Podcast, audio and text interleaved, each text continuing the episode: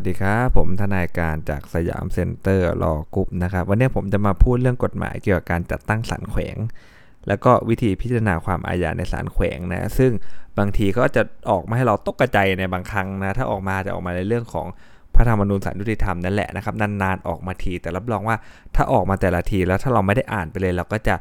งงนะฮะมั่วอย่างเดียวเลยแต่การันตีว่าถ้าเราทำได้แล้วคนอื่นทำไม่ได้คะแนนเราก็จะ โอเคถูกไหมฮะงั้นเราไปดูกันเลยนะครับนะรายละเอียดไม่เยอะครับเรื่องนี้นะมาตราสีครับให้นำวิธีพิจารณาความอาญานะครับ ตามบทบัญญัติแห่งกฎพระราชบัญญัติเนี่ยนะฮะ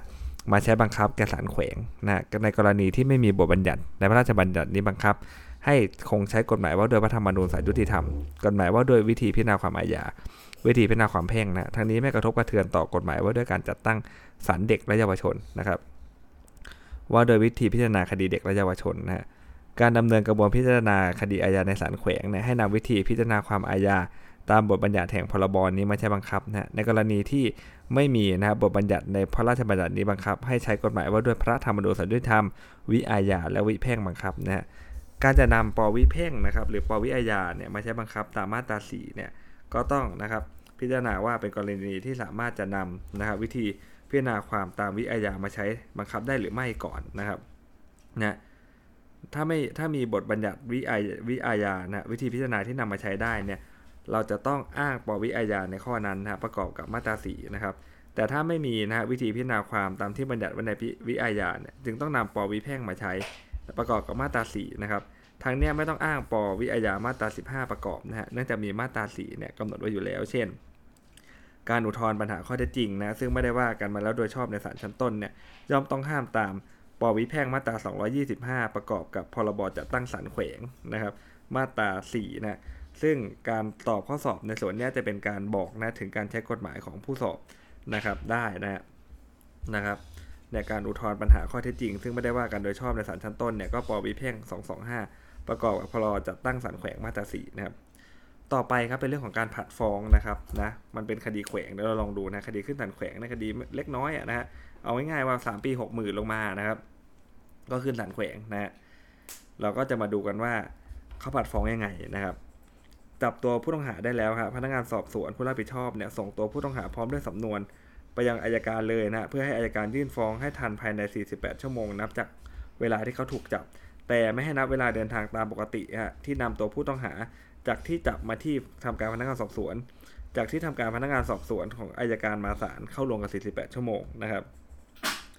ที่ว่ามีว่ามีการจับ ผู้ต้องหาเนี่ยมันก็หมายถึงการจับโดยชอบด้วยปวิอาญานะฮะเช่นอะไรฮะกรณีที่ตำรวจเขาจับซึ่งหน้านะฮะหรือจับโดยมีหมายจับนะฮะเมื่อมีการจับตัวของผู้ต้องหาตามมาตราเจ็ดเนี่ยบัญญัติให้เป็นหน้าที่ของพนักงานสอบสวนนะครับ ต้องส่งตัวผู้ต้องหา พร้อมด้วยสำนวนการสอบสวนไปยังอายการนะเพื่ออายการเขายื่นต่อศาลแขวงให้ทันนะยื่นฟ้องต่อศาลแขวงให้ทันภายใน 48 ชั่วโมงได้แค่นั้นเลยนะนับแต่เวลาที่ผู้ต้องหาถูกจับนะครับ แต่ไม่ให้นับเวลาเดินทางปกติที่นำตัวตั้งแต่ตรงคามซีเลยนะตรงที่ถูกจับเนี่ยมายังนะครับที่ทำการของพนักงานสอบสวน และจากที่ทำการของพนักงานสอบสวนเนี่ยมาที่ทำการของอายการมาศาลหรือหรือจากที่ทำงานของอายการมาศาลเนี่ยไม่เข้ารวมกันนะแสดงว่าจะไปนับเวลาทำงานเข้ากับเวลาเดินทางเนี่ยเข้ารวมกับเวลาทำงานไม่ได้มันไม่แฟร์ถูกไหมฮะเดี๋ยวมันใกล้ไกลอะไรอีกนะครับ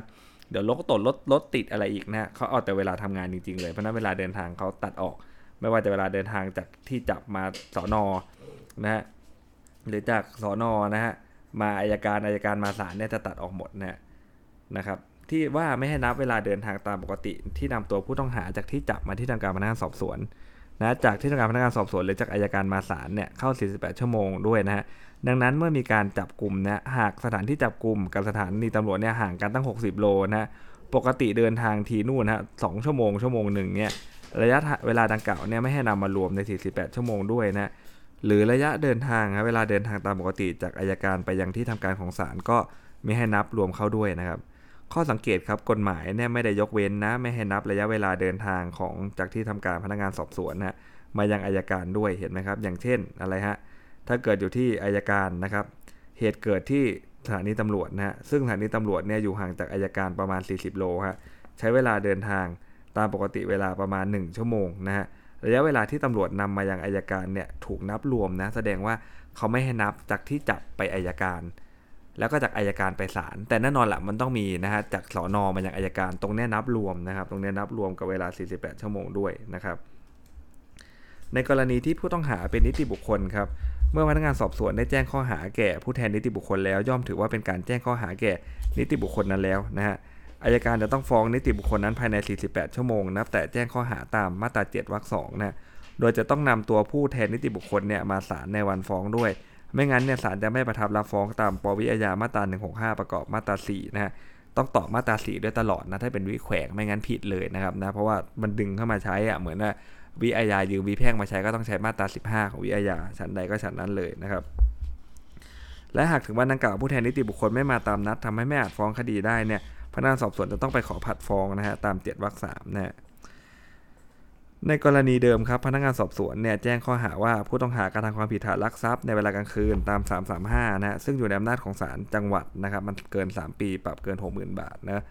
ส่งสำนวนมายังอายการจังหวัดนะฮะต่อมาอายการจังหวัดมีคำสั่งไม่ฟ้องข้อหาลักทรัพย์เวลากลางคืนนะและเห็นว่ามันเป็นลักทรัพย์ 334 เองนะซึ่งมันอยู่ในอำนาจของศาลแขวงแล้วนะฮะ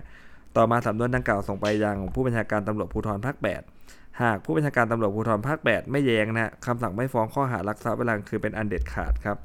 เมื่อพนักงานสอบสวนแจ้งข้อหาใหม่ตามความเห็นของอายการว่าเป็นรักทรัพย์ตาม 334 ถือได้ว่ามีการแจ้งข้อหาตามมาตรา7วรรค2นะและเวลา 48 ชั่วโมงเนี่ยนะครับ เริ่มนับตั้งแต่เวลาที่ได้รับแจ้งข้อหารักทรัพย์นั้นครั้งใหม่ แต่ถ้าเลยเวลาดังกล่าวไปแล้วนะพนักงานสอบสวนเนี่ยไม่ได้ไปขอผัดฟ้องนะครับ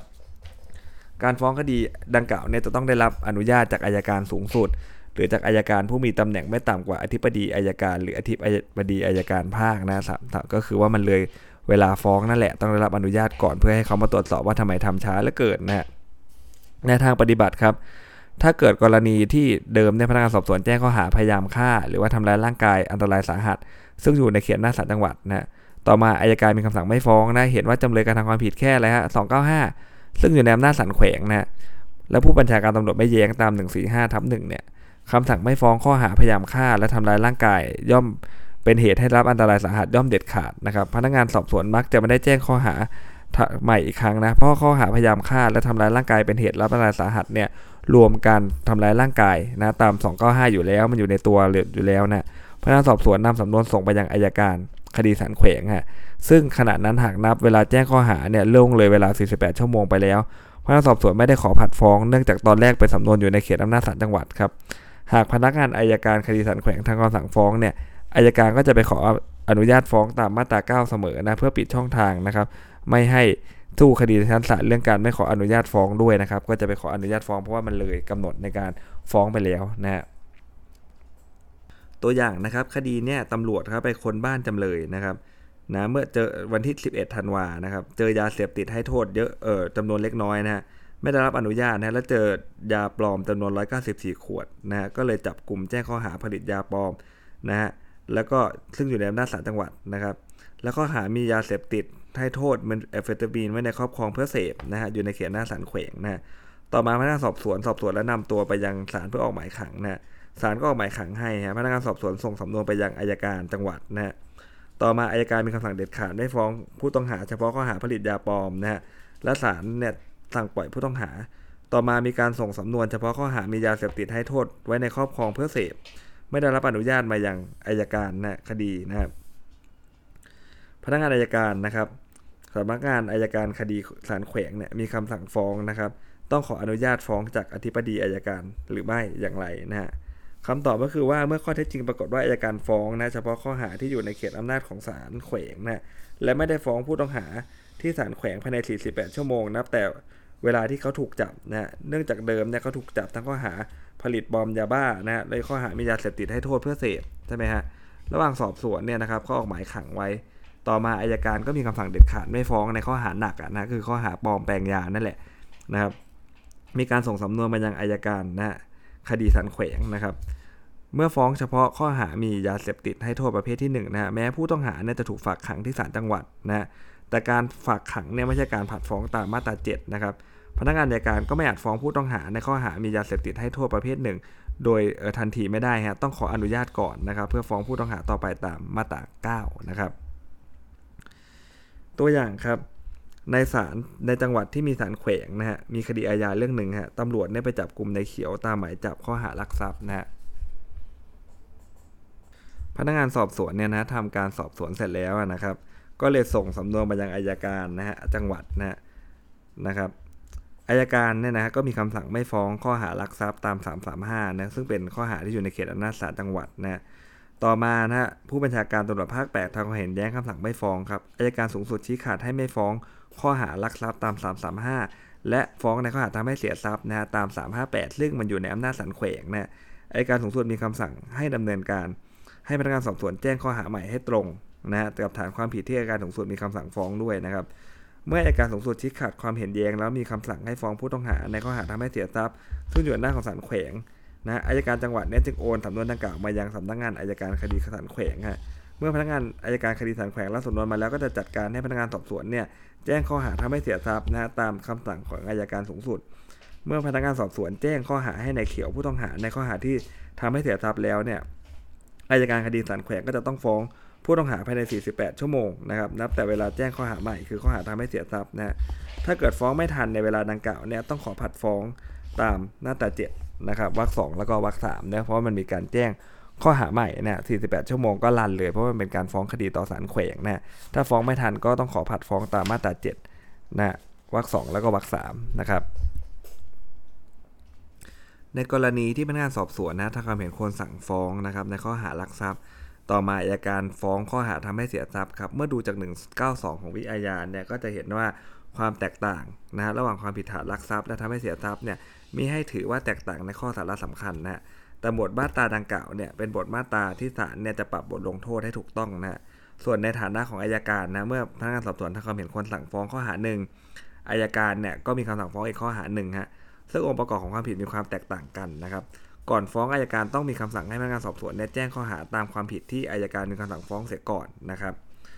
ในกรณีพนักงานสอบสวนแจ้งข้อหารักทรัพย์หรือรับของโจรนะครับ และทางฝ่ายคนสั่งฟ้องลักทรัพย์เวลากลางคืนหรือรับของโจร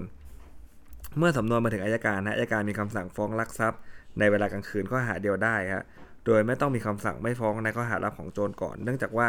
ทั้งลักทรัพย์และลักของโจรเนี่ยอัตราโทษเท่ากันนะไม่ต้องให้พนักงานสอบสวนแจ้งข้อหาใหม่อีกนะครับ ในกรณีพนักงานสอบสวนแจ้งข้อหาและทำความเห็นควรสั่งฟ้องผู้ต้องหาข้อหารักทรัพย์ ในเวลากลางคืนและส่งสำนวนมายังอายการนะอายการเห็นว่าควรฟ้องข้อหารักทรัพย์เวลากลางคืนหรือรับของโจรนะครับ กรณีนี้เนี่ยก่อนฟ้องอายการต้องมีคำสั่งให้พนักงานสอบสวนดำเนินการแจ้งข้อหาแก่ ผู้ต้องหาว่ารักทรัพย์ในเวลากลางคืนหรือรับของโจรนะครับ เสียก่อนนะในกรณีพนักงานสอบสวนครับทำความเห็นควรสั่งฟ้องลักทรัพย์ตาม 334 นะซึ่งอัตราโทษจำคุกไม่เกิน 3 ปีนะ ดังสูงเอออัตราโทษไม่เกิน 3 ปีนะหรือรับของโจรตามมาตรา 357นะอัตราโทษจำคุกอยังสูงเกิน 3 ปี ส่งสำนวนมายังอายการจังหวัดนะ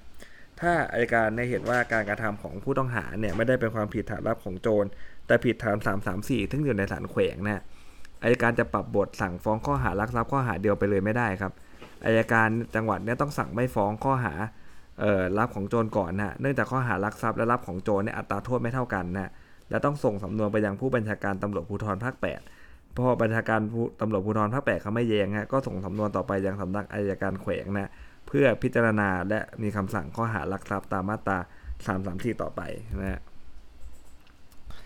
นะครับสำหรับที่เอาแบบข้อสอบก็น่าจะมีนะครับ รายละเอียดอยู่ประมาณเท่านี้นะครับนะสำหรับวันนี้สวัสดีครับ